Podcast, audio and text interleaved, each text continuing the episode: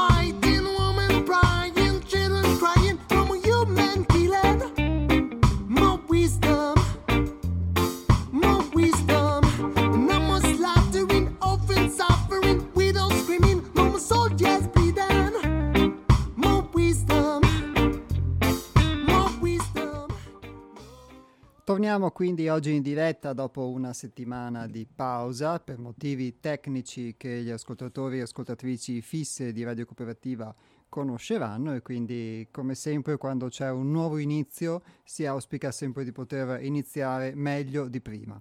E a questo proposito vi ricordo i contatti del Centro di Pedagogia Evolutiva 6 altrove, a cominciare dal nostro sito internet che è www.seialtrove.it, lo ripeto www.seialtrove.it e sul sito potete trovare diverse cose, potete farvi un po' un'infarinatura, un'idea di quali possono essere le attività e gli scopi del Centro di Pedagogia Evolutiva 6 altrove, oltre ovviamente alla trasmissione di un messaggio come quello che avviene ogni venerdì su queste frequenze.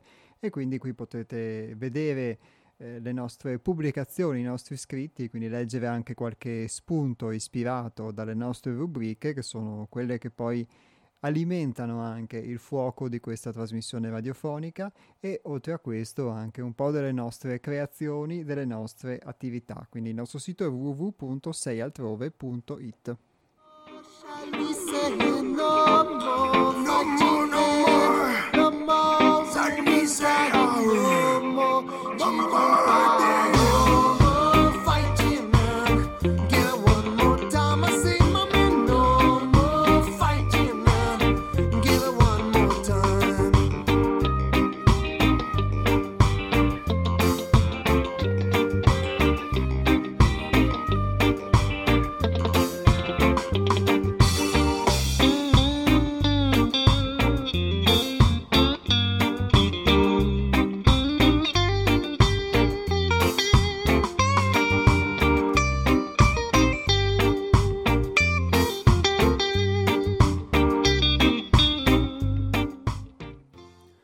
I numeri invece della radio ora, perché per poter intervenire in diretta, come sapete, il numero di telefono è lo 049 880 90 20, ve lo ripeto, 049 880 90 20.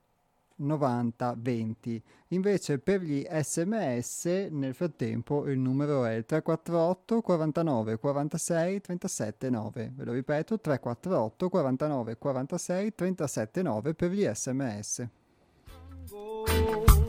Lion on the contract, yeah. Lion on Judah, don't sleep tonight, cause with work is protected now.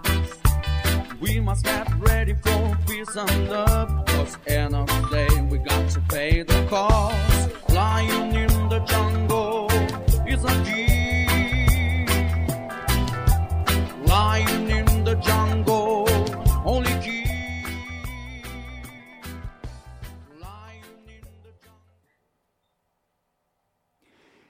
Nell'ultima puntata andata in diretta, quindi quella di due settimane fa, abbiamo parlato di educazione e abbiamo toccato questo tema proprio in virtù del fatto che eh, l'educazione, che spesso si pensa come qualcosa che abbia a che fare unicamente con l'istruzione o con la pedagogia, comunque rivolta a diciamo, ai giovani, ai fanciulli e poi via via crescendo, quindi a quella parte della, della, vita, della vita sociale che dovrebbe formarci, che dovrebbe istruirci, quindi darci una forma, darci un'istruzione per poter poi proseguire nella vita, per poterci proprio indirizzare nella vita, l'educazione sia invece qualcosa di accessibile a chiunque, quindi anche a chi non è in giovane età, e sia qualcosa che possa essere inerente la conoscenza di noi stessi, quindi non solamente la conoscenza di qualcosa all'esterno di noi, di acquisizioni che uh, accumuliamo, di informazioni che accumuliamo e che poi ci sono utili ad avere delle opinioni o delle altre, a formarci per così dire una cultura, ma anche e soprattutto per poter eh, osservare noi stessi, conoscerci. E tante volte proprio le cose più semplici, che possono sembrare anche proprio le più banali della vita di tutti i giorni, sono quelle che ci potrebbero essere più di aiuto proprio in questo processo di autoconoscenza, perché tante volte uno cerca lontano, fuori da sé, ciò che eh, invece ha a portata di mano o ciò che è a portata di mano. E quindi spesso siamo portati a ricercare all'esterno, ricercare all'esterno quello che crediamo che ci manchi, quello che crediamo ci possa eh, completare o ci può essere necessario, talvolta per sopravvivere, talvolta per eh, soddisfare dei desideri o per migliorare la nostra vita, eccetera. Ma mh, procediamo in questo sulla base delle informazioni che abbiamo, delle istruzioni che in qualche modo abbiamo ricevuto da piccoli quando siamo venuti in questo mondo. Ebbene, c'è forse anche la possibilità di poter invece trovare dentro di sé queste informazioni, però è molto difficile. È molto difficile perché spesso siamo talmente eh, ricoperti da strati, su strati, sedimentati, proprio di tantissime eh, informazioni che abbiamo acquisito dall'ambiente in cui siamo nati, in cui siamo cresciuti, in cui ci siamo sviluppati, o eh, strati anche di desideri, di pensieri, di proiezioni di nostre aspettative che è molto difficile poi poter trovare quella, mh, mm, quello spazio silenzioso da dove invece le informazioni che veramente ci sono utili possano emergere to tell everybody in any country without differencing the color of the skin, delivering the message of peace and unity. The world is sick and needs sickness is its savior. Humanity is past the virus and the doctor. So wake up, wake up, wake up, wake up, wake up, wake up. We need to spread ire. Stand up, stand up, stand up, stand up, stand up, stand up. E proprio in virtù di questo, dunque, l'educazione potrebbe essere volta, questa è la, l'argomentazione che abbiamo appunto apportato, potrebbe essere volta ad un indirizzo di questo tipo, quindi a partire proprio dall'ambiente in cui una persona nasce, in cui un essere che viene al mondo poi si trova a vivere e così man mano crescendo, quindi partendo dalla famiglia e poi sviluppandosi anche nei contesti sociali come sono la scuola, come può essere un ambiente di lavoro, a portare questa dimensione ulteriore che è quella della possibilità di conoscere se stessi e quindi di potersi osservare, di poter vedere anche nella semplicità di tutti, di tutti i giorni quante e quali cose non vediamo che ci circondano e quanto la vita di tutti i giorni lo spazio di tutti i giorni, il tempo di tutti i giorni per noi possa avere un profondo valore che non siamo abituati però a dargli perché siamo abituati unicamente a poter dare un valore alle cose in termini esclusivamente quantitativi e quindi a valutare, a pesare le cose in virtù della convenienza, della convenienza economica, del tempo che impieghiamo, dello spazio che percorriamo dei soldi che una, che una cosa costa. Quindi siamo abituati a uh, soppesare tutte le cose in termini unicamente di quantità e non di qualità. E quindi anche la nostra vita ci può sembrare piccola o grande, soddisfacente o non soddisfacente, a seconda molto spesso della quantità che la nostra vita rappresenta, di quel poco o di quel tanto che possiamo avere anche in termini non solamente di beni materiali tante volte, ma anche di soddisfazioni personali o di acquisizione di informazioni. Quindi più siamo, più uh, punti accumuliamo nel, in un ideale, diciamo, di vita e più ci sentiamo eh, soddisfatti. E invece tante volte è proprio dalla, eh, dal valore che diamo alla nostra vita, alle cose, e non dalla quantità delle cose che forse, ovviamente dico forse perché è una verità possibile, non è la verità, invece eh, proprio da questo valore forse che eh, può nascere una, una diversa prospettiva che può esserci di aiuto anche nel conoscere noi stessi. Oh, Babylon, and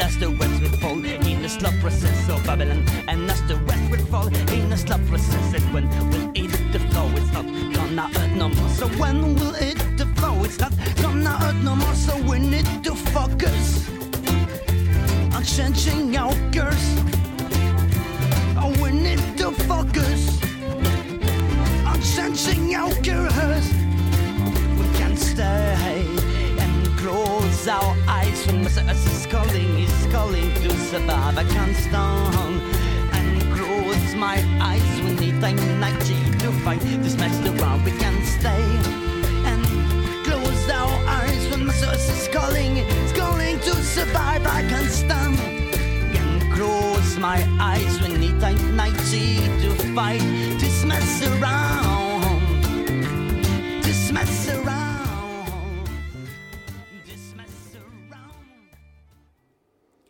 L'uomo, essendo stato creato a immagine e somiglianza di Dio, per analogia è anch'esso creatore in potenza, per cui anche i suoi pensieri possono, per caduta, manifestarsi nel mondo in cui è immerso e che lo circonda.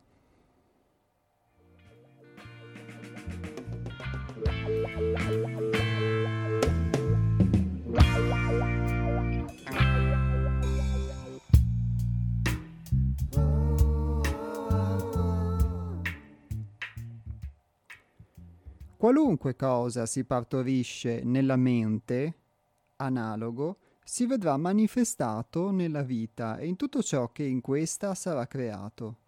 Sono infatti i pensieri ricorrenti e abitudinari a consolidare e creare ciò che è chiamato karma o destino. Quasi mai l'uomo ordinario è cosciente delle idee che gli riempiono la mente, anche perché, in linea di massima, queste idee si strutturano formandosi in accordo a ciò che gli viene insegnato, a tutto quello che per abitudine si conforma e a cui crede, per convinzione cieca, moralmente giusto.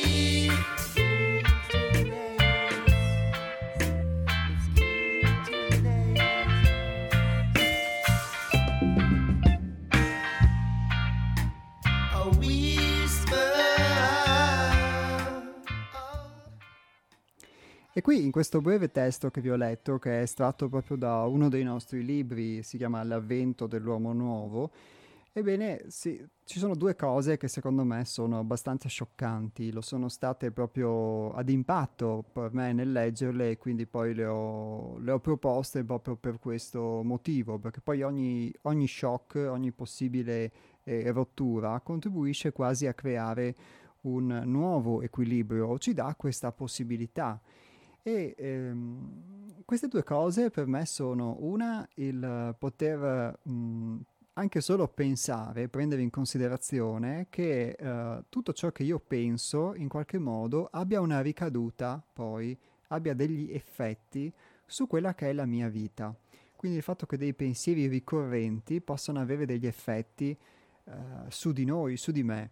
In altre puntate parlavamo del pensiero fisso, ad esempio, di non farcela, di non avere una possibilità riguardo a delle cose e di come questo, anche se eh, tante volte, parlo per esperienza personale, tergiversiamo, tendiamo comunque a non dargli un granché di importanza, però ci condizioni di fatto ogni volta che andiamo ad affrontare un'esperienza. Quindi ogni volta che andiamo a fare qualcosa, siccome di fondo c'è un uh, condizionamento, c'è un pensiero sottile che dice ma tanto non ce la farai, ma tanto non sarai capace, eccetera, questo pensiero poi si manifesta di fatto nella nostra vita, perché sarebbe interessante osservare da questo punto di vista quante volte, se riusciamo ad osservare che abbiamo questo pensiero, poi effettivamente si realizza la realtà che nel pensiero avevamo, avevamo in mente. E chissà se è la nostra capacità magica di creare questa realtà o se semplicemente effettivamente abbiamo creduto a questo pensiero, abbiamo creduto all'idea di non farcela e quindi può essere che non ci siamo impegnati perché in fondo pensavamo che non ci saremmo riusciti o perché pensavamo comunque che questa fosse la verità. E questo vale anche per una cosa ovviamente del tutto opposto, quindi tra virgolette positiva, quindi la possibilità di farcela e che in fondo se uno non avesse tante volte quando affronta delle cose nuove o delle cose importanti il pensiero di potercela riuscire a fare, tante volte eh, la nostra mente, parlo per esperienza, per come è abituata a ragionare eh, solo sul passato, eh, eh, non valuterebbe mai la possibilità di farcela e quindi desisterebbe da qualsiasi tentativo a monte perché sa che non ce la farà. Se invece lasciamo spazio a un pensiero che ci dice che invece ce la faremo, ce la faremo, tante volte a uno capita che si accorge che fa delle cose che non avrebbe mai immaginato che sarebbe riuscito a fare. Quindi questa è una possibilità, ad esempio, di come in una direzione o in un'altra il nostro pensiero, che ne siamo consapevoli o meno, poi abbia delle ricadute su di noi, sulla nostra vita. Certo è che, prendendo l'esempio che vi ho fatto, che io ovviamente ho potuto sperimentare come esperienza, poi a voi spetterà anche di rimando eh, dirmi se questa cosa l'avete vissuta, la conoscete o meno, e, o se è vera per voi oppure no. Ebbene, se eh, nella mia vita costantemente, senza che me ne accorgo, eh, do retta, do credito, do vol- molto valore, molta importanza a questo pensiero che dice che non ce la farò e questa cosa ha delle ricadute perché ogni volta che faccio qualcosa poi di fatto si realizza quella voce che ho nella testa, allora sì, mi viene da dire che questo testo ha ragione nel dire che il, poi il pensiero nel momento in cui ha queste ricadute sulla mia vita, cioè crea degli effetti, quegli effetti poi diventano quello che per dire chiamiamo destino, karma, eh, sai, è il mio destino, è il mio karma, sono sfortunato, sono... e di, di fatto ce lo creiamo noi, perché costantemente, senza che ce ne accorgiamo, eh, diamo retta a questi, a questi pensieri. Ma la cosa anche che mi ha toccato, e dopo do definitivamente la parola a voi, è stato anche il fatto che i pensieri poi si associno sempre a qualcosa che proviene dal passato. Perché tante volte noi crediamo che i nostri pensieri siano sempre nuovi, ma se guardiamo, parlo per esperienza personale e con una forma di sincerità e di onestà ci chiediamo questo, quante volte effettivamente eh, giudico le cose, le cose che mi capitano o le persone o vaglio una possibilità alla luce di ciò che so, di ciò che ho vissuto, cioè di ciò che in qualche modo appartiene ad un passato. In alcuni casi lo posso aver vissuto come esperienza, ma in tanti altri casi sono cose che magari io so, posso aver solo letto o solo sentito dire.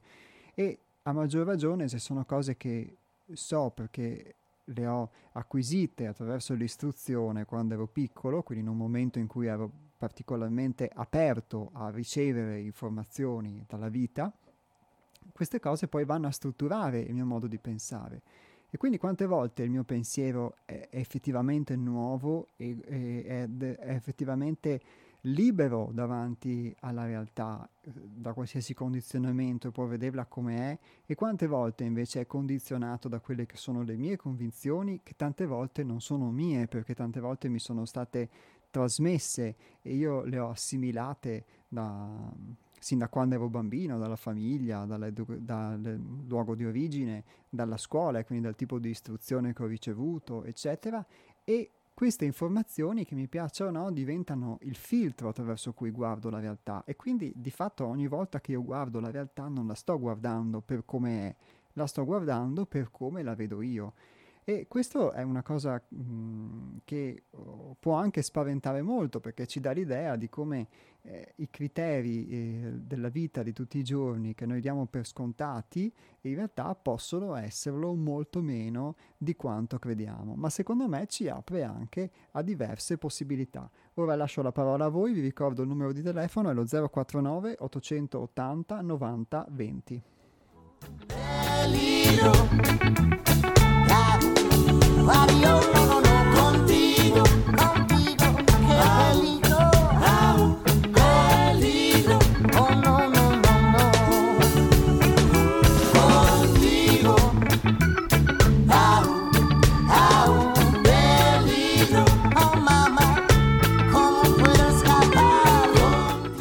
Pronto? Pronto, ciao Jacopo, sono Antonio. Ciao Antonio, ben trovato. Ben, sì, bentornato anche, anche per te. Grazie. Senti, lo spirito con il quale io ascolto la tua trasmissione da un, un, po' di tempo, da un bel po' di tempo, è questo, è la curiosità. E mi spiego. E c'è un, un, poeta, un poeta arabo che dice che i, i nostri figli, o possiamo dire anche i nostri giovani, abitano case future che nemmeno in sogno noi adulti o passatelli possiamo immaginare. Quindi lo spirito è di sentire te che nella mia immaginazione personale, penso dai 30 ai 40 anni, cioè ti do io, decido, mi, mi, faccio ridere, cioè ho 33 anni, ecco, così. E insomma, ehm, che cosa pensano questi ragazzi col mondo d'oggi, che nel frattempo il mondo è cambiato, siamo passati dalla stampa alla rete e, e mille altre cose. E quando noi nasciamo troviamo il mondo fatto dagli altri, è narrato dal racconto, dall'impostazione altrui e poi lentamente ci si inserisce e diamo il nostro contributo. Cosa può fare un ragazzo? Cercare la sua vocazione, cercare di realizzare se stesso, cercando la sua, la sua strada, cercare la sua strada ragazzo, vola ragazzo, vola, ecco, cerca la sua strada. E, ehm, ma allora qual è il, l'aiuto che, riceva, che, riceviamo dall'esterno, oltre il papà e la mamma che ci hanno cresciuti? troviamo, troviamo le, le, le la sicurezza, che se non siamo sicuri non siamo liberi. Poi c'è il tema del cibo. Se non lavoro e non ho soldi per comprarmi da mangiare, non, per non soddisfare i bisogni elementari, poi c'è la casa e poi c'è il vestire. Ecco, c'è tutte le cose che io chiamo sbrigativamente legge della necessità. Beh, se questa è la realtà che tocca a noi tutti, andando verso il futuro, verso eh, dice, case future che nemmeno in sogno possiamo immaginare. Allora, qual è la strada? Mm, mi rivolgo al dettato evangelico di Gesù, ma Gesù parla al singolo, non è che da Gesù possiamo dedurre dal Vangelo, possiamo dedurre delle regole con cui governare la società, la comunità. La comunità si fa le sue regole, aveva semmai, se proprio vogliamo, semmai nei dieci comandamenti nel Vecchio Testamento c'erano degli elementi a cui attenersi per, per acquisire una, un, per poter convivere, insomma, dei, quasi dei consigli, no per gli acquisti, dei consigli di vita. Cioè, vi attenete a queste regole non, ed è un bene per la società nel suo insieme. Ecco. Oggi non credo sia, quindi questo tuo invito al riflettere sul sé, questo sia benvenuto per carità, senz'altro è opportuno che ognuno di noi non viva automaticamente, prenda in mano il suo destino, rifletta sul sé del rapporto da sé con se stesso e sé con gli altri. Ecco, quindi io continuo ad ascoltarti con, questa, con questo spirito. Cioè, che cosa mi riserva questo benedetto, questo benedetto futuro dei nostri figli, ai quali abbiamo tolto tante cose.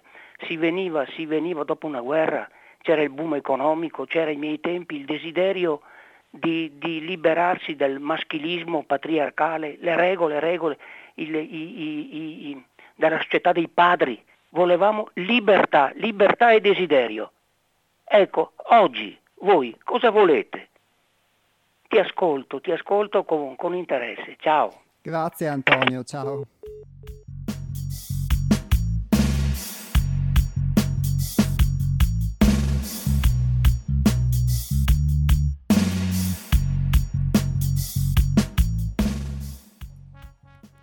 Grazie Antonio innanzitutto per uh, la sua confessione e per le esperienze che ha potuto raccontare, perché è sempre bello poter uh, ascoltare il mondo visto da qualcun altro, soprattutto quando questo deriva da un'esperienza vissuta che ha visto quindi diversi cambiamenti, diverse trasformazioni sociali. Ti ringrazio veramente anche perché lo spirito con cui tu dici di ascoltare la trasmissione è effettivamente poi uh, lo stesso spirito con cui ehm, la proponiamo. E di conseguenza questa curiosità, come la dici tu, è, un, è secondo me una cosa bellissima perché tante volte è proprio il motore, perché se non siamo curiosi, se non abbiamo un desiderio di poter scoprire qualcosa di nuovo eh, e secondo me per la curiosità deve esserci il desiderio del nuovo in qualche modo, non può esserci il desiderio del vecchio, altrimenti una persona non è curiosa secondo me se vuole ehm, solo rimanere nel vecchio, non gli interessa niente, è a posto. Quindi eh, è proprio lo, lo, spirito con cui anche la trasmissione viene fatta, anche perché c'è uno scambio molto bello poi ovviamente tra la conduzione e voi che siete in ascolto. Allora, tu come dici, il, um, diciamo, nasciamo in un mondo che eh, è già fatto e questo è effettivamente eh, una realtà che si sperimenta, eh, io mi accorgo di quanto poco però tante volte si metta in discussione il mondo già fatto o viceversa quanto poco si dia valore anche a un mondo già fatto. Perché sicuramente eh, io non credo di poter parlare a nome della, della, generazione a cui appartengo perché tante volte mi sono sentito molto sconnesso rispetto a il, um, ai miei coetanei e soprattutto perché ehm, ritengo che secondo me la, la, eh, la, forma generazionale, la forma diciamo di un'età che ha in, una, che una persona, un individuo ha anagraficamente, sicuramente può essere eh, funzionale di un'esperienza che chi è più anziano di me ha e ha vissuto e, e io inevitabilmente non ho ma sotto moltissimi aspetti io credo che siamo forse tutti eh, sullo stesso piano, con esperienze diverse, ma su un altro piano credo che non ci siano queste, queste differenze di età il, um, uno si trova in un mondo che è già fatto e la tendenza, secondo me, è o ad accettarlo supinamente e quindi senza porsi delle domande, oppure a mettere in discussione tutto buttando via anche il bambino con l'acqua sporca, come si suol dire spesso e, e, quindi non dando valore anche agli sforzi che chi è venuto eh, prima di te ha potuto fare. E nel caso delle generazioni precedenti alla mia sicuramente sono stati eh, sforzi anche di vite intere, di esistenze intere, di dedizione, di fatica che sono stati fatti per poter eh, vedere il mondo che vediamo, comunque per poter anche godere di tutta una determinata serie di condizioni che noi diamo per scontate, sia quelle materiali, come citavi tu, sia quelle economiche, sia anche quelle eh, politiche della libertà politica o che dovrebbe esserci, eh, diciamo, dei diritti politici che dovrebbero esserci quantomeno, è tutta una serie di condizioni che noi ci siamo trovati quando siamo venuti al mondo, ma che qualcuno ha potuto creare per noi. Non c'erano eh, diciamo da sole, tra virgolette, quindi sicuramente io posso vedere la tendenza a non avere, mh, non dare abbastanza valore a questo mondo che ci siamo trovati, che ci si trova in generale e in cui si, si viene a vivere. E eh, dall'altro lato però anche la tendenza opposta, forse complementare, invece ad accettare in modo supino, quindi in modo passivo, eh, qualsiasi cosa senza mai chiederci però da dove venga e quindi qualsiasi forma di pregiudizio, di abitudine, senza chiederci mai se sia effettivamente reale oppure no. Ci sono molte cose che sono state tramandate a livello sociale, a livello morale, che forse, dico forse, potevano avere una loro realtà applicativa, tu, di, tu, citavi i dieci comandamenti ad esempio, all'epoca in cui sono stati elaborati o nel contesto storico, geografico, culturale in cui sono stati elaborati e non è detto che ce l'abbiano ancora oggi o, o forse sì, non lo so, però ci si potrebbe porre questa domanda.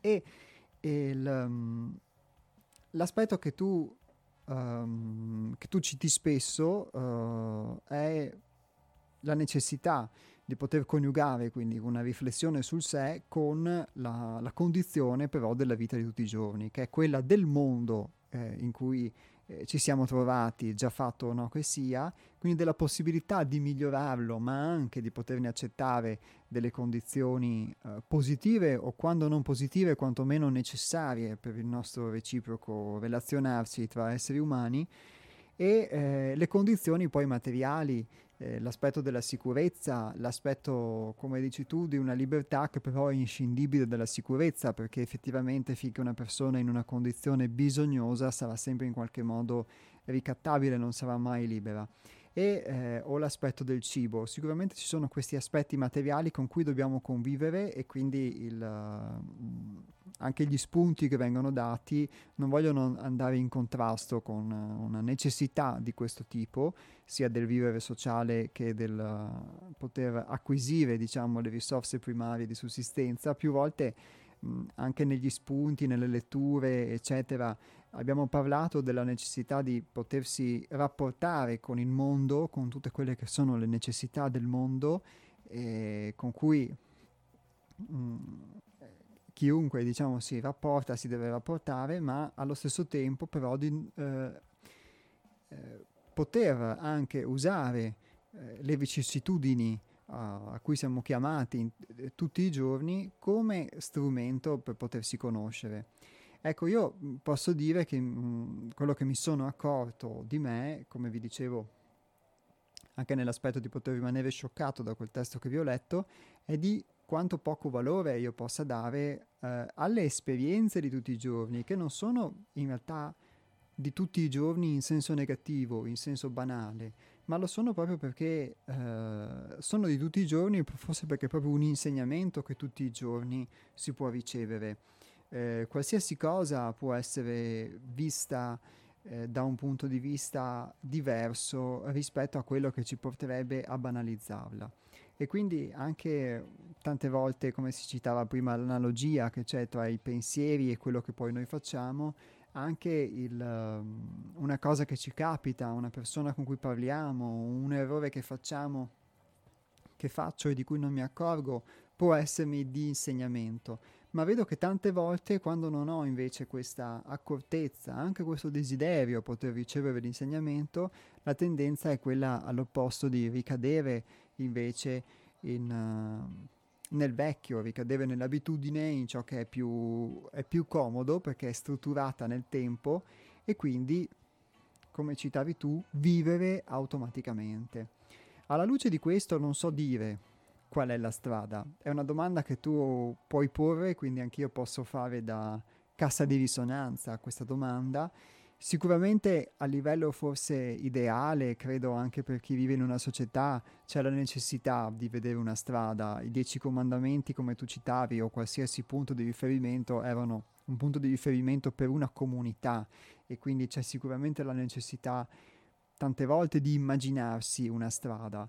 Però io posso dire onestamente che mh, mm, forse a volte se non, uh, se non, si intravede una strada eh, si può anche, si deve essere quasi costretti ad accettare di vedere la nebbia per il momento e di procedere a passo d'uomo nella nebbia e perché anche la nebbia alla fine ha un valore. Forse può darsi che in questo momento non, non si possa intravedere una strada a livello collettivo, o vi è, però non, non, sono certo in grado di poterla vedere, ma non vi, possa, non vi si possa intravedere una strada perché forse non ne abbiamo bisogno, forse abbiamo bisogno effettivamente di poter eh, guardare la realtà concreta di tutti i giorni, poterne trovare insegnamento, insegnamento perché il, le strade che in passato comunque ci sono state presentate alla fine forse non ci hanno effettivamente portato dove ci si auspicava che, mm, che ci portassero. E quindi forse anche le strade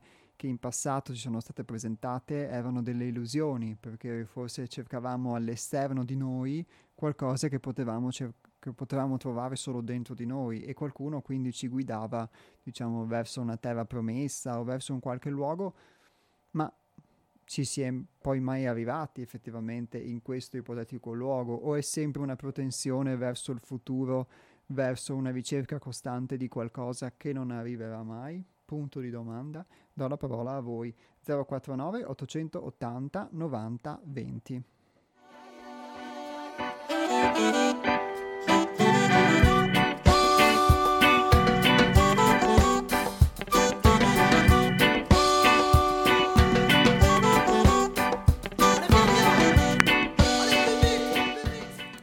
Pronto? Eh, pronto, ciao, sono Enrico. Ciao Enrico, bentornato. Sai, mi ha molto colpito quello che hai detto alla fine, no? Della tua, prima di, di aprire le risposte. La risposta che do io a quello che tu affermavi è che è importantissimo aver avuto un'educazione fin da bambini che ti porti a due o tre, eh, due, tre mh, forme mentali, no? che poi ti danno la libertà assoluta. Ovvero, prima mai piegare la schiena a nessuno. Assolutamente no. Mai eh, piegarsi al potere, mai, assolutamente. Perché potere nel 99,99% è corruzione, non è, non è, una cosa onesta. In qualsiasi regime sia, eh? ecco. La, infatti poi cadono tutti, anche quelli nati con le migliori intenzioni poi crollano miseramente e si sbriciolano. La mm, seconda cosa però è che per poter essere così a schiena dritta, testa alta e occhi negli occhi, bisogna sapere, sapere il più possibile, documentarsi il più possibile in tutte le direzioni. Ti faccio un esempio, io ho una fede politica che è quella del, del marxismo, ma io mi sono letto anche Mein Kampf, non è che non me lo sono letto, mi sono letto tutti gli scritti di Mussolini, cioè bisogna non è dire ah quelli boh, sono solo di quei, no no no, bisogna sapere tutto, perché possono la conoscenza basta può avvalorare certe tue idee, ma può anche correggertele. Può anche correggertele. Può anche farti capire certe, certi comportamenti assolutamente ipocriti, tipo quando il buon Mussolini, buon tra virgolette, scriveva a Churchill per trovare un accordo perché non voleva stare con quel pazzo di Hitler parole letterali.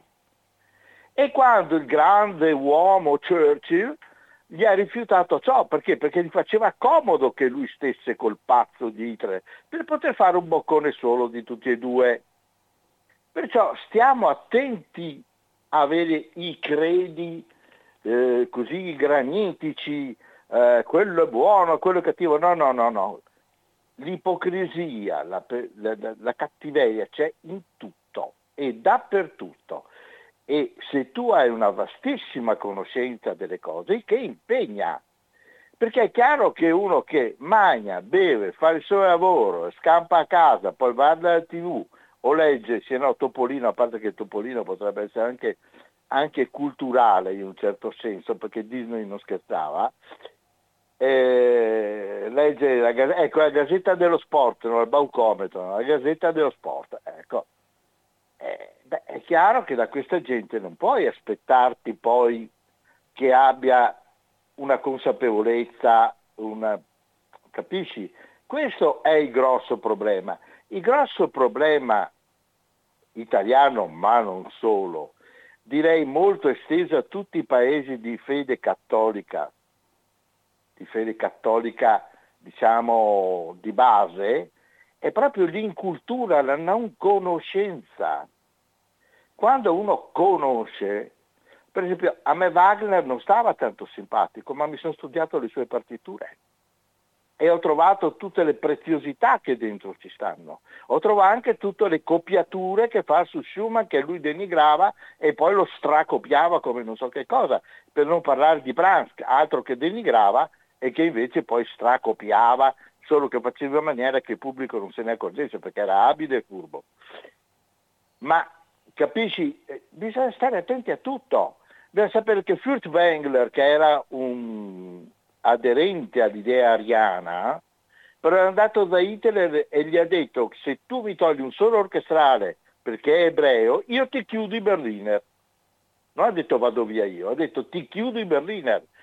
E il buon Baffetto ha dovuto abbozzare e non gli ha preso neanche un orchestrale. Cioè, stiamo attenti, ci, ci sono tante, tante cose nella vita e più ne sai, più puoi alzare la testa e guardare in faccia la gente, capire chi è intelligente e chi è cretino e dire anche che ci sono gli intelligenti cretini e i cretini intelligenti.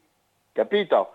Nella vita bisogna stare attenti a queste due categorie e sapere in quale inserirsi. A questo punto trovi te stesso. Questa strada è per trovare te stesso. E, e, quando una persona è così, è capace di autocritica feroce e ferocissima, come siamo abituati tutti noi strumentisti, gli strumentisti che suonano, non i, i compositori con la gente, no, gli strumentisti, quelli che si confrontano con se stessi da mane a sera, che non possono dire ho sbagliato il passo perché è stato un altro, No, sei te che non lo sai fare e ti devi autocriticare. Allora, quando tu crei, ecco la, la, la, cosa formativa che qua in Italia non c'è, del suonare uno strumento, tu vai all'estero, tutti sanno suonare uno strumento, più o meno. Qui no, e, e, è una cosa grandissima perché ti dà il feedback, ti, ti, eh, come si dice, ti dà quella modestia che poi ti permette di essere anche arrogante. Sembra una, una contraddizione, ma se ci pensi bene non lo è. Perché quando uno sa che è modesto, che si autocritica ferocemente da mattina a sera, non accetta assolutamente la stupidità altrui. Non la può accettare e la cassa. Capisci? E così si dovrebbe stare nella vita e nella società. Invece quando abbiamo un parco buoi, è chiaro che arriva il deficiente di turno e li prende in giro, ma è chiaro, è, è, è così nella vita, nella socialità. Perciò essere persone documentate il più possibile e aver avuto questa educazione che di base sono questi principi. Non piegare mai la testa, ma sapere, sapere, sapere, sapere e sapere. Perché se no sei un cretino. Ecco, ciao. Grazie Enrico, ciao, alla prossima. Ecco lui che sarà. Ikeia è Dio dall'eternità. Ikeia non ti abbandonerà. Ikeia è chi ti salverà.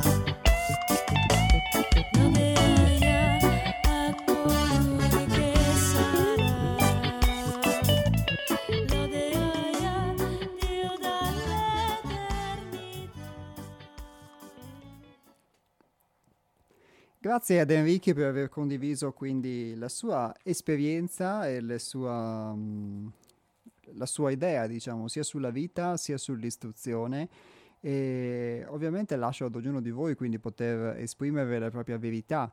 E ognuno come dicevamo, secondo me, eh, attraverso la propria esperienza eh, può guardare al mondo in un modo o in un altro e ehm, effettivamente credo che qualsiasi esperienza vissuta, quando, si, quando ci ha messo a contatto poi con delle possibilità di conoscere noi stessi, secondo me vada rispettata a prescindere che poi eh, la si possa condividere o meno, perché quello che eh, spinge qualcuno comunque ad avere, a maturare anche delle idee sulla vita, come quelle anche molto semplici se volete che vi sto esponendo perché eh, indubbiamente la mia esperienza è molto limitata in termini di vita rispetto a, ehm, rispetto a quella eh, che voi mi riportate, molti di voi mi riportano.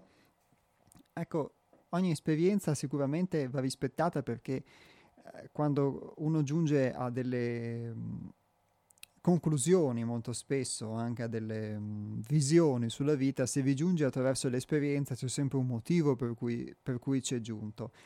Quello che eh, attraverso questa trasmissione si, si propone è di poter ehm, sondare degli strumenti in più per poterci conoscere meglio e quindi per poter approfondire di più questa conoscenza di noi. E Enrichi, dal, dal, suo punto di vista, uh, ci ha svelato, ci ha rivelato, lo ringrazio, qual è la modalità che lui ha avuto per poter, secondo lui, conoscere se stesso, che è quello di uh, entrare a contatto uh, diretto con eh, il mondo degli strumentisti di cui faceva parte, ha fatto parte e lui ha citato eh, la, mm, l'autocritica feroce e ferocissima a cui uno si sottopone e che poi di fatto eh, ti permette di non eh, incolpare gli altri, accusare gli altri di errori o mancanze, diciamo, tue, ma di riconoscere di fatto l'errore. Sicuramente credo che questa sia una modalità, io non l'ho mai vissuta e quindi non la conosco, ringrazio Enrichi per eh, avercene resi partecipi e mm, indubbiamente credo che ci sia secondo me però anche un aspetto talvolta mh, mm, opposto, forse di eccesso, tante volte di autocritica perché tante volte ci critichiamo anche un po' troppo perché vorremmo anelare alla perfezione non nel caso pratico ovviamente degli strumentisti che non conosco perché non ho mai fatto, non, ho mai, non so suonare uno strumento, sono tra coloro che non sa suonare uno strumento, ma il, applicato su altri aspetti della vita vedo che tante volte, tante volte è così. Poi um, Enrichi eh, diceva che a volte basta avere due o tre concetti fondamentali per orientarsi e sì, a mio, uh, a mio, giudizio, secondo me, tante volte non è, mh, mm, può essere meno semplice, diciamo, di, di, di come si presenti questa, questa cosa. Però, uh, insomma, uh, rispetto molto la, la tua visione e eh, soprattutto l'anelito che Enrichi comunque eh, ha espresso attraverso la forma poi che lui vede dell'erudizione, quindi della cultura, di potersi emancipare rispetto ad una vita dedicata unicamente alla sopravvivenza, eh, allo svago, lui dice al baucometro. Poi eh, spetta a noi però eh, se... Ehm, ecco, eh, come approfondire diciamo, le, le, le, conoscenze che eventualmente riceviamo. Io posso dire che tante volte l'erudizione di per sé, eh, la, il fatto di conoscere ha una sua utilità e quindi come dice lui ha un'utilità anche per poter calibrare le proprie idee, per mettere in discussione i pregiudizi, eccetera. Eh, c'è un aspetto secondo me anche di poterla eh, applicare nella pratica, ma quello riguarda la sfera personale poi di ognuno di noi.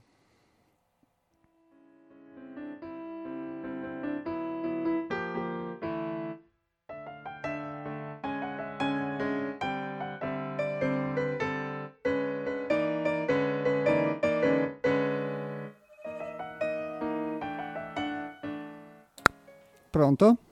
Ciao, sono Dennis. Ciao Dennis, ben trovato. Eh, secondo uh, Mario Vigoni Stern, l'uomo più conoscente al mondo, la persona più, più sapiente al mondo erano i contadini,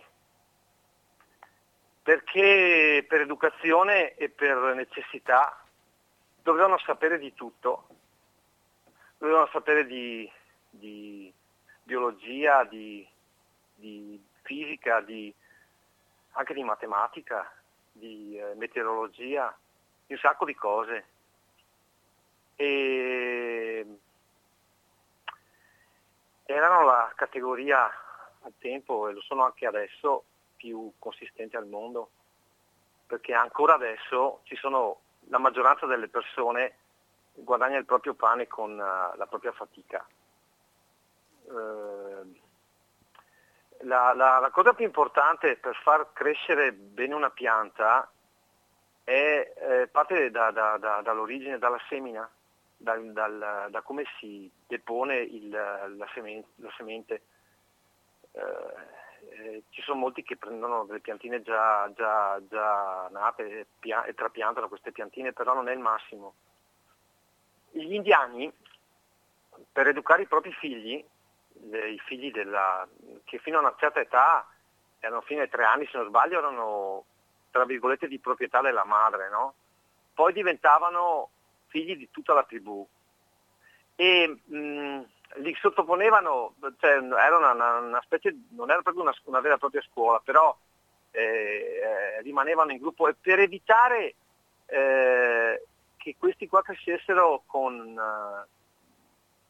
dei, dei, sentimenti sbagliati tipo l'arroganza, eh, gli dicevano fin da principio tu non sei superiore, non so uguale o simile, tu non sei superiore a nessuno di noi e io volevo tornare a, all'inizio della, della, della, della, tua, non della trasmissione, ma della, tua lettura, quando tu dici che eh, noi eh, saremo simili al Dio che ci ha creati e di conseguenza eh,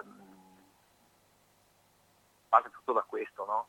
Eh, sì. C'era un capo indiano che si chiamava Giacchetta Rossa che quando arrivarono i, i, eh, gli evangelizzatori, che non erano cattolici ma erano eh, i puritani al tempo, no?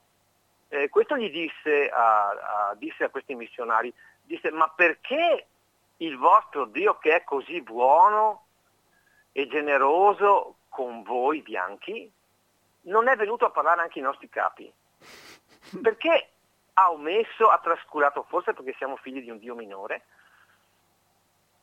Mm, e lui mm, eh, ricordo che questi bianchi, che erano di concetto non cattolico ma protestante, perché c'è anche qualcuno che ha detto che il, il lato peggiore della religione cristiana è stato eh, determinato dalla, dalla, dall'avvento del, del, del, calvinismo, del luteranesimo, scusa.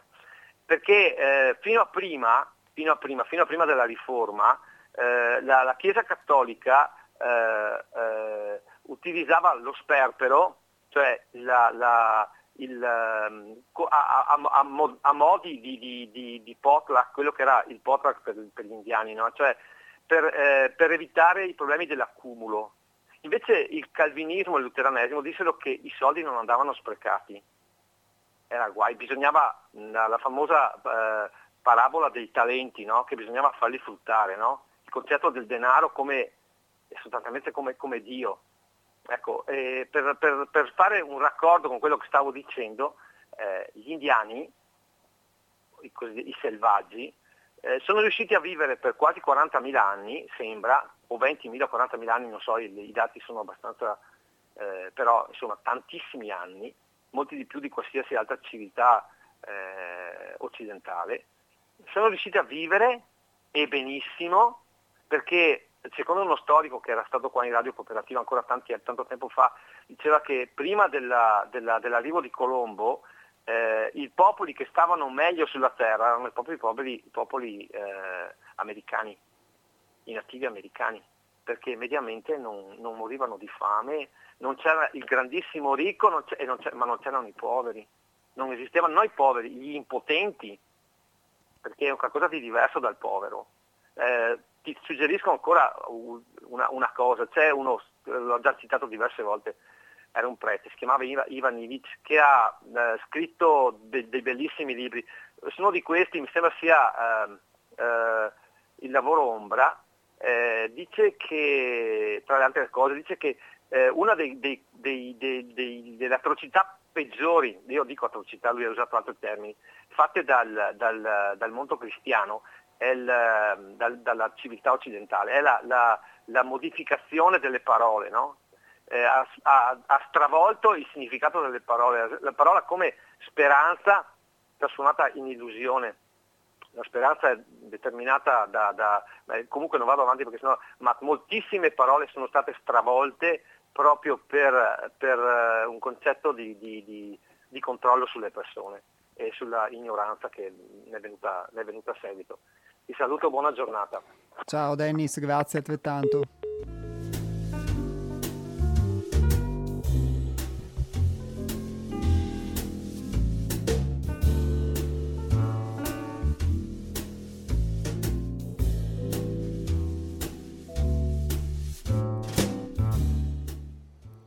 Allora, grazie a Dennis per il suo spunto. Sicuramente il, um, anche il concetto di Dio è forse un concetto che in questo senso ognuno associa a ciò che ha in memoria, quindi l'aspetto che citava lui nella lettura era esattamente la prima riga che vi ho letto, ovvero che l'uomo, essendo stato creato a immagine e somiglianza di Dio, per analogia è anch'esso creatore in potenza. E qui ovviamente si sottintende l'analogia, quindi è una metafora, dopo al posto di Dio potete eh, diciamo usare anche un altro termine se questo può suonarvi troppo religioso e quindi troppo vicino alla cultura cristiana. E, e, e, questa cultura diciamo non, non, la sentite vostra o non vi appartiene potete usare anche potete pensare anche all'universo al mondo alla vita comunque all'essere a, a qualcosa che um, esiste a prescindere.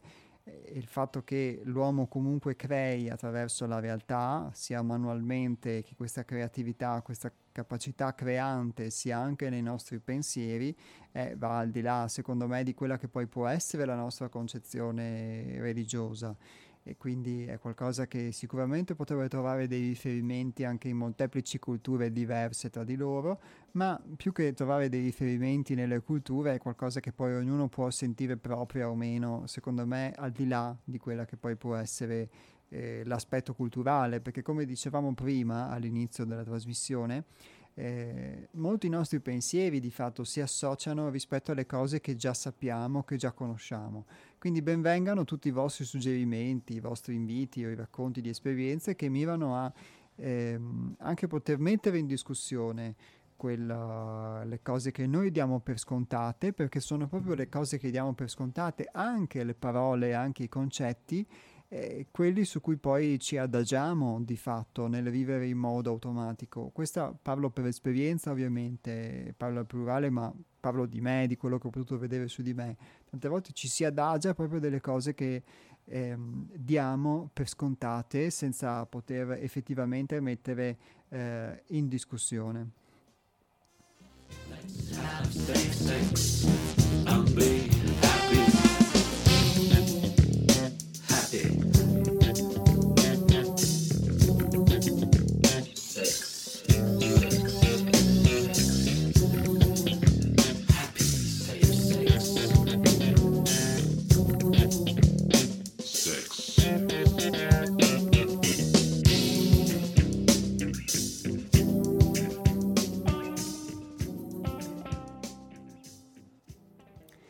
Proprio a questo proposito, un secondo spunto che mh, vorrei offrire e condividere con voi nel corso di questa puntata, invece, è tratto da un libricino, un libricino che stavo sfogliando perché mi è stato prestato, si chiama La meraviglia dell'essere di Jeff Foster e eh, in questo libricino si parla proprio di Dio in ogni cosa.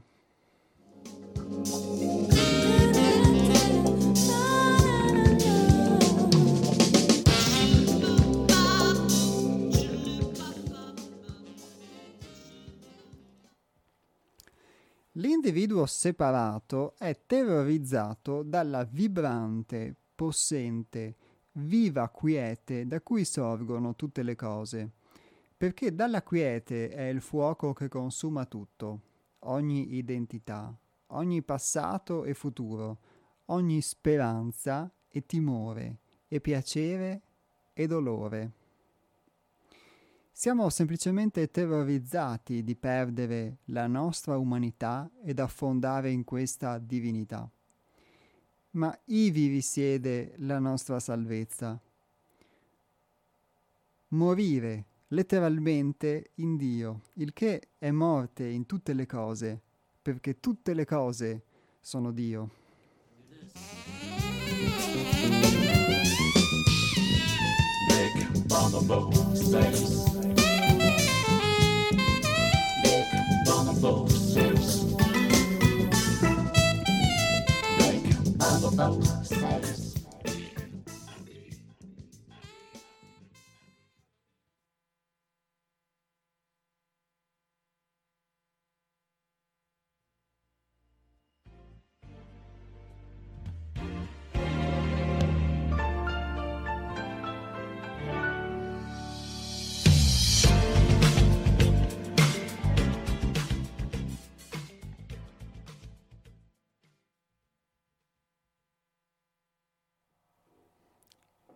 gli alberi, gli uccelli, le strade, le macchine, l'inquinamento, le persone che svolgono le loro attività quotidiane. Tutto questo è Dio.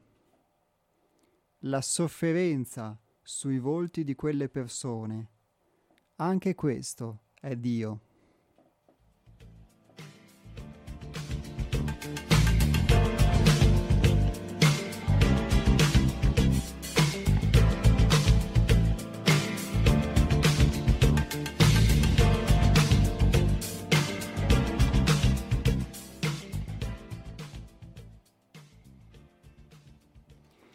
I sorrisi quando si salutano l'un l'altro, le lacrime quando i cari se ne vanno, la rabbia e la violenza, e la paura, e il desiderio di essere liberati da tutto.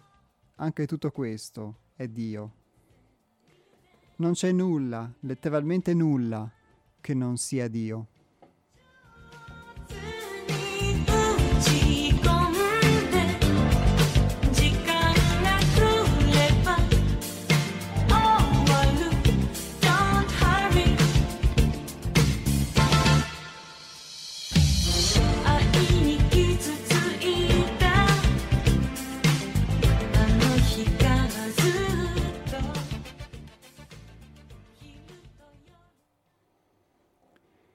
Quindi dividere Dio in varie religioni e dottrine e ideologie, restringerlo in pezzi a misura di convinzione, ridurlo a idee create dalla mente, non è nient'altro che idolatria. Eppure non viene mai concepito come tale, ma viene considerato il cammino verso Dio.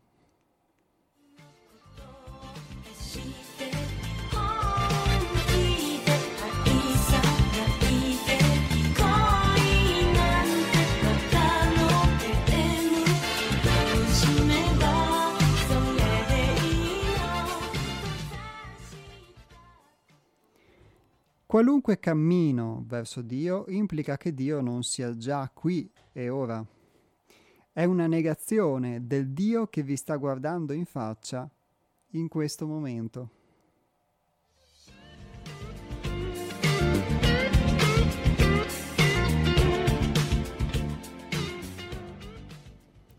Guardatevi intorno, non è Dio questo, se non lo è dove lo si deve trovare? E quando? Lo troverete. La ricerca di Dio è vana perché vi sta di fronte adesso in tutte le cose di questo mondo e attraverso di esse. Stendete la mano. Ecco la mano di Dio. Guardate giù alle gambe, le gambe del divino. L'uccello che si posa su quel ramo laggiù. Volete davvero dirmi che non è una manifestazione di Dio? 訳は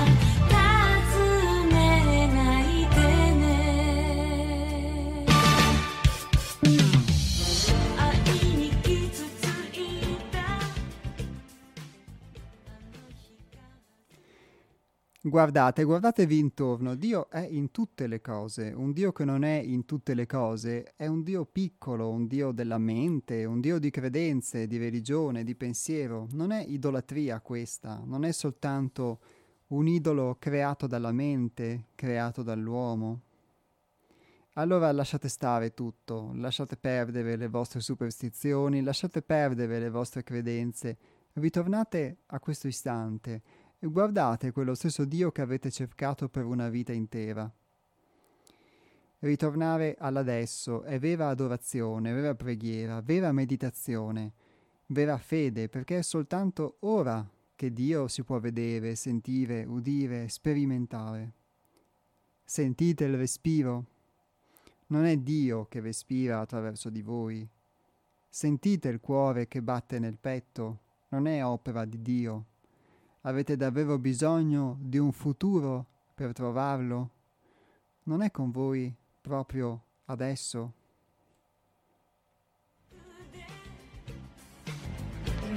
Vi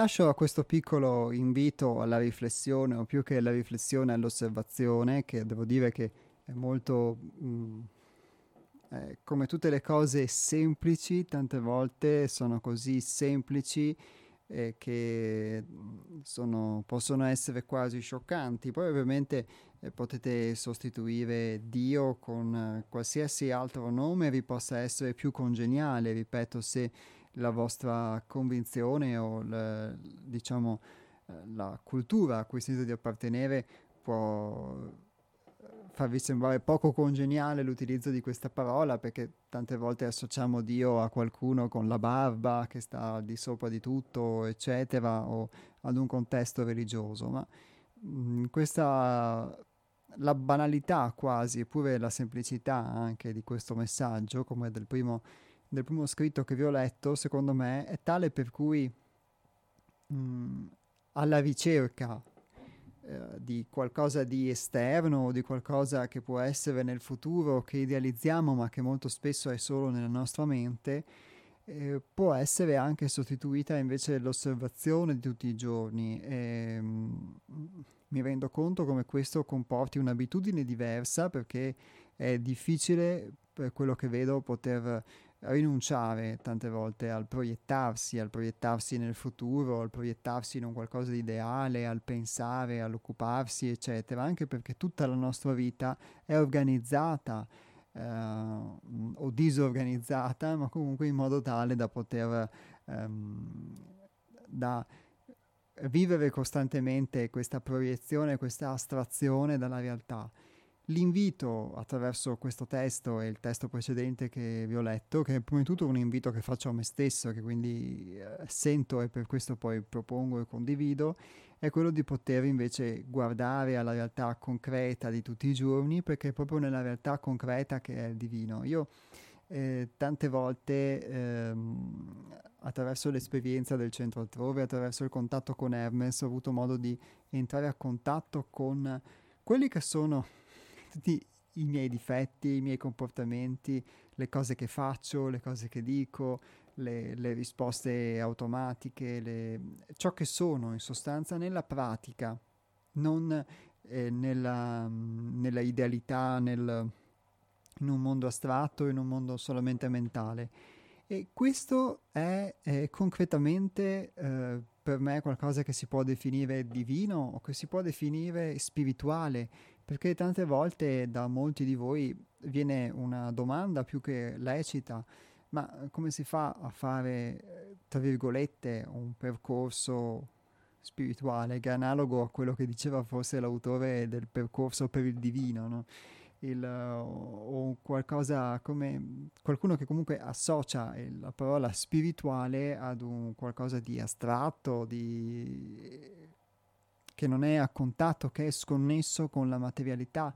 Invece proprio nella materialità eh, ho potuto vedere dei propri difetti, dell'accettazione di questi difetti, che eh, si vede ciò che sei veramente. E questo è divino, nel senso che questo è bellissimo, questa è la vita, questa è ehm, le cose per come sono ed è solamente il mio giudizio, mia, il mio autogiudizio, la mia paura che mi impedisce di poter accettare la realtà, vedere la bellezza della realtà che mi circonda. E quindi si rischia tante volte di essere convinti di fare qualcosa per il divino ma non riuscire ad accettare la bellezza nostra del prossimo con i nostri difetti, con i difetti degli altri, con i difetti di una situazione, con i pregi anche, a va- dar valore a quello che abbiamo attorno, a quello che viviamo. E quindi non stiamo facendo niente di, tra virgolette, divino. E per questo non mi sorprendo quando tante volte in nome eh, della pace si possono fare le guerre, in nome della democrazia si può instaurare una dittatura, eccetera, gli esempi no, che si faceva prima delle strade che pensiamo che ci portino da qualche parte ma non ci portano da nessuna parte, perché idealmente mi convinco di fare qualcosa, ma nei fatti pratici invece sono qualcos'altro. Quindi forse proprio partendo da questa materialità può esserci qualche forma in più di aiuto per tutti noi. Pronto? Pronto, ciao Jacopo. Ciao Nick, ben trovato. Eh, sono senza macchina, ho preso le chiavi di una mia amica qua. Ah, caspita, per poterti ascoltare, grazie. Eh no, ma comunque si può uscire da quel mondo sensibile? È una domanda o un'affermazione? No, perché nel mondo sensibile è il mondo delle credenze, delle immagini e tutto quel che ci circonda si chiama realtà mm, e non è facile, è empirica. Ma nel mondo sensibile noi non abbiamo strumenti per osservare. Osservatore, la cosa osservata è il medesimo, dipende dalla facoltà di lui, della percezione che lui può. Credenze, opinioni e tante belle cose, persino tutti gli arti sono tre mimesi, sia pittura, tutto. Ma qua si tratta di lettura che hanno trasferito da 30 secoli.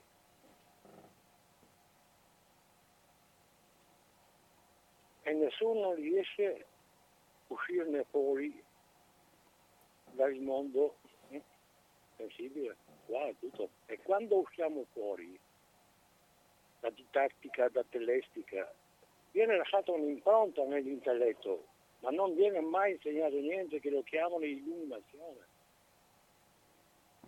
E la seconda sensazione. La prima è di tutti noi, compreso me dentro, no?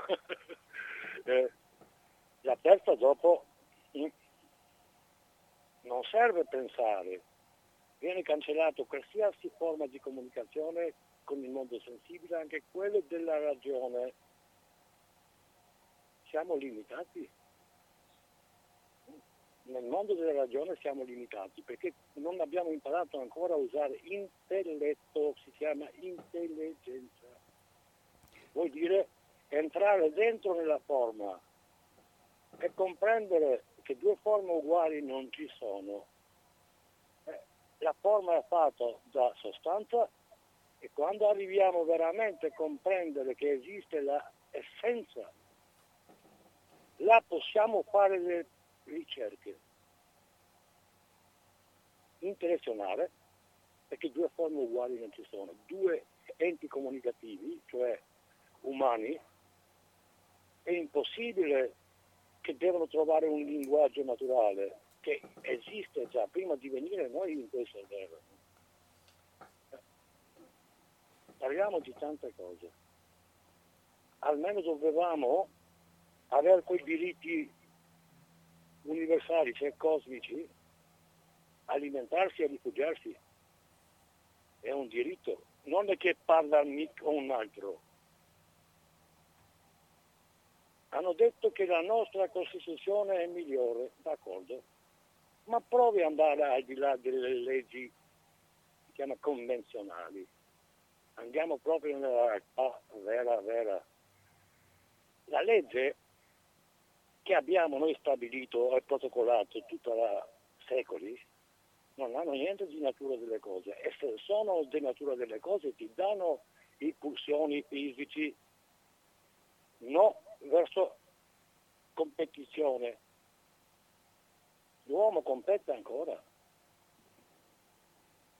Devono rifiutare una legge antinatura, si chiama malvagia, sopraffare un altro o sottordinare un altro, fare le cose. Ma le spese li pagano, eh? non ho nessun dubbio qua. In terra non sanno ancora curarsi perché non lo sanno se non cercano perché lui sta male non lo troverà mai nessun medico. Tentano di fermare la malattia e torna di nuovo. Da paziente non sarà mai guarito, diventerà cliente. Poteva fare in questa terra, dopo aver sistemato tutto, perché niente è nostra qua, hanno aggredito il territorio tramite le licenze le guerre e tutto. No? Esistono tutte le medicine e nessuna malattia che è fuori di essa. E hanno dimostrato questi due anni. Ancora la gente pensano che sono forti. Non esiste nessun conforto in questa terra. Disposizioni morbosi, possesso, varie forme di colerici attaccati con la vita terrena, sapendo che la lasceranno quella vita, perché sono permanenti, sono stranieri in questa terra. Io non posso parlare tante cose dopo. Mi sento troppo male quando vedo qualcuno ancora continuano a fare le stesse cose. In America, uno che era innamorato con l'Italia va con carrozzella, uno va in culinare con carrozzella, l'altro va a San Vittorio, l'altro. Eh, da dove arrivano quelle malattie? Prima di lasciare la vita fisica. E si nascondono troppo bene.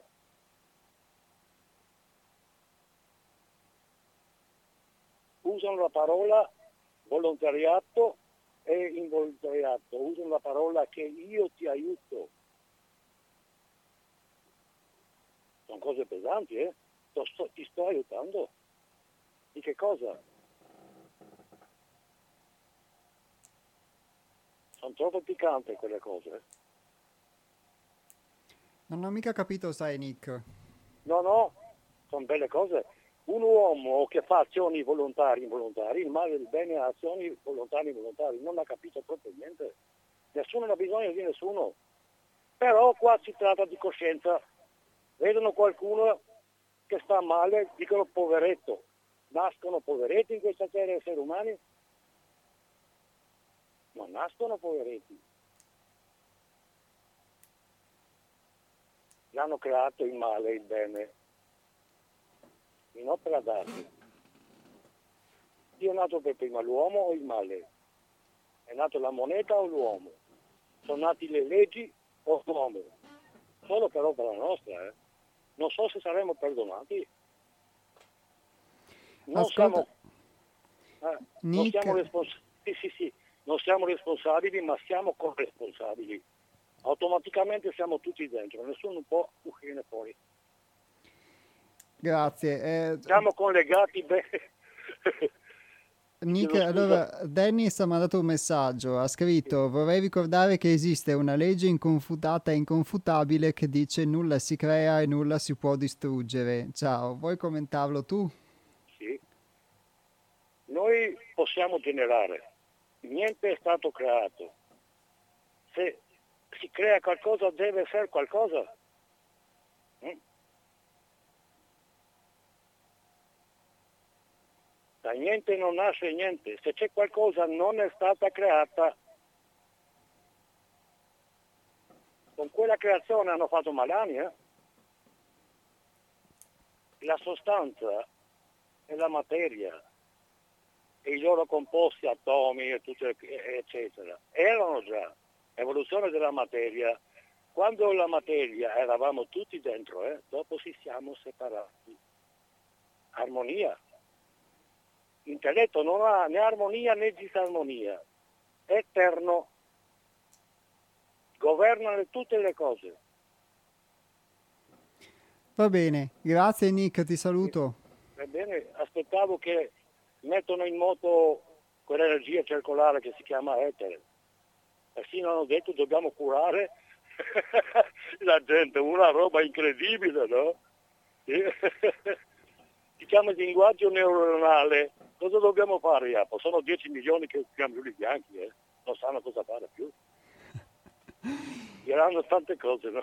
Ciao Nick, ti saluto, ciao, buona ciao. giornata, alla prossima, ciao, grazie. grazie. grazie. Ciao.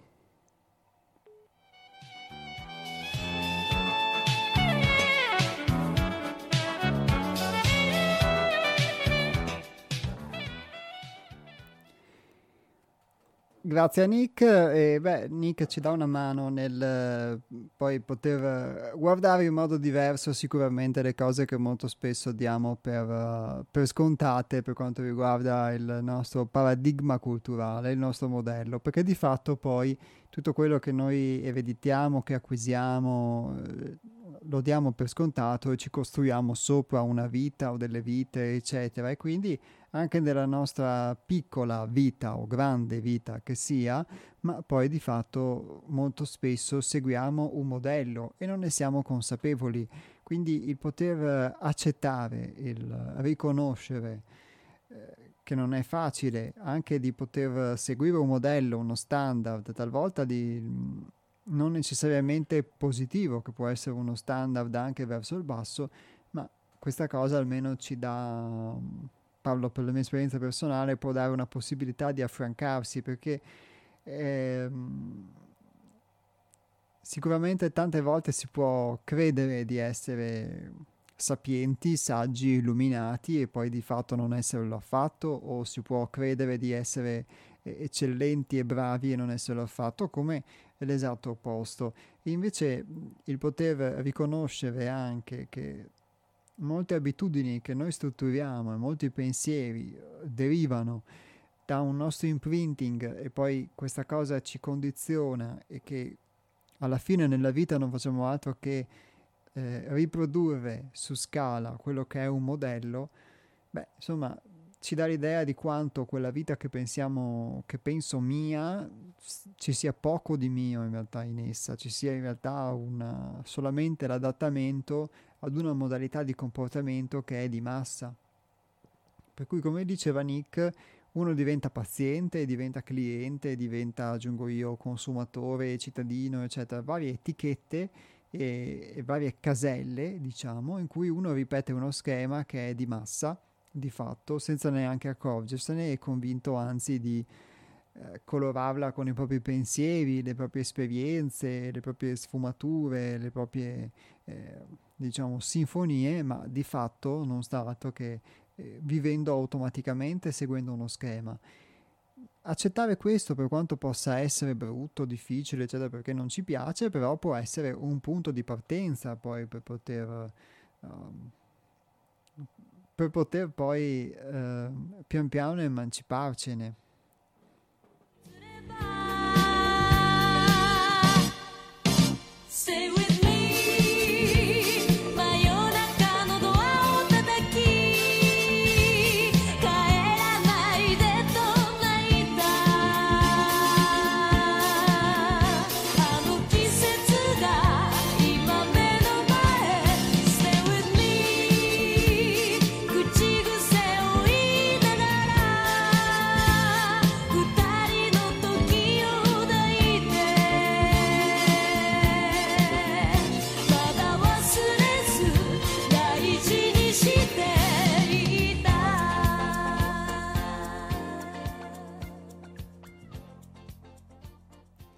E qui, aprendo a caso il, il primo libro letto, da cui vi ho letto l'estratto di oggi, L'avvento dell'uomo nuovo, trovo questa, eh, queste poche righe che il caso vuole, ma siano molto in sintonia con i temi che stavamo toccando.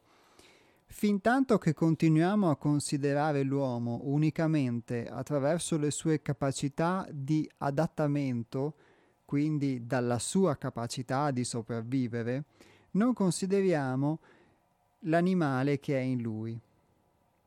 In effetti, quello che noi definiamo uomo evoluto, finché identificato inconsapevolmente in uno stato di sopravvivenza, non è altro che un animale riccamente mentalizzato.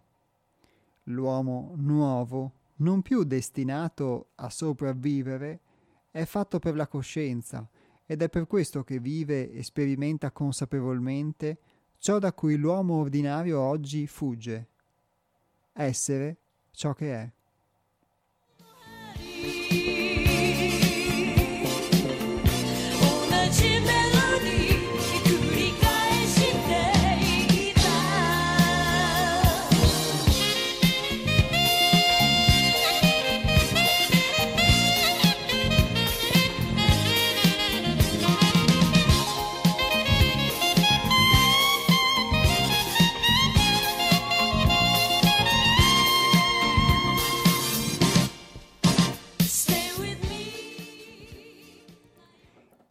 Con questa citazione eh, si conclude la puntata di oggi. Vi ringrazio per essere intervenuti e anche per aver ascoltato silenziosamente la nostra trasmissione. Vi ricordo che questa puntata andrà in replica anche mercoledì prossimo, sempre sulle frequenze di Radio Cooperativa, però dalle ore 15.20 alle ore 16.50 mercoledì 9 febbraio 2022. E per la diretta ci ritroviamo sempre tra una settimana dalle 12 alle 13.30 l'11 di febbraio sempre sulle frequenze di Radio Cooperativa. Vi ricordo il nostro sito internet che è www.seialtrove.it, lo ripeto, seialtrove.it per entrare in contatto con il Centro di Pedagogia Evolutiva Sei Altrove. Qui trovate anche un riferimento al libro da cui vi ho letto due dei passi di oggi che si chiama L'avvento dell'uomo nuovo, secondo volume della sacra realtà per chi è desideroso di saperne di più. Un grande ciao a tutti voi e ci risentiamo tra una settimana in diretta su Radio Cooperativa.